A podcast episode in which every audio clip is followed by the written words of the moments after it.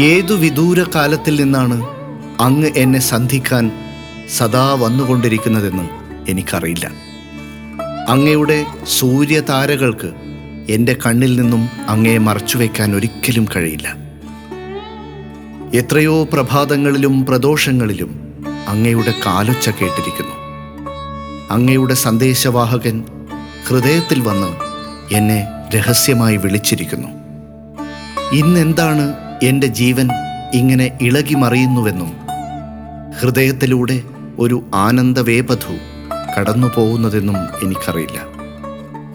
എന്റെ പ്രവൃത്തികൾ നിർത്താറായതുപോലെ തോന്നുന്നു. അന്തരീക്ഷത്തിൽ അങ്ങയുടെ മധുര സാന്നിധ്യത്തിന്റെ അവ്യക്ത സൗരഭം എനിക്കനുഭവവേദ്യമാകുന്നു.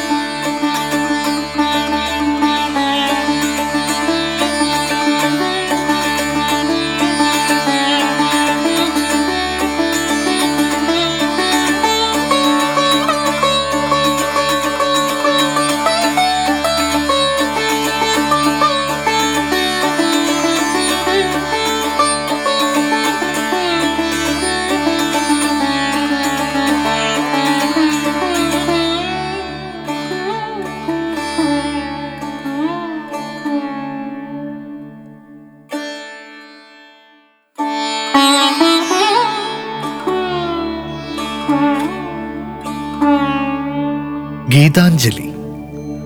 കാവ്യലോകത്തിന്റെ നിത്യവിസ്മയങ്ങളിലൊന്നാണ് ശ്രീ രവീന്ദ്രനാഥ് ടാഗോറിന്റെ ഗീതാഞ്ജലി.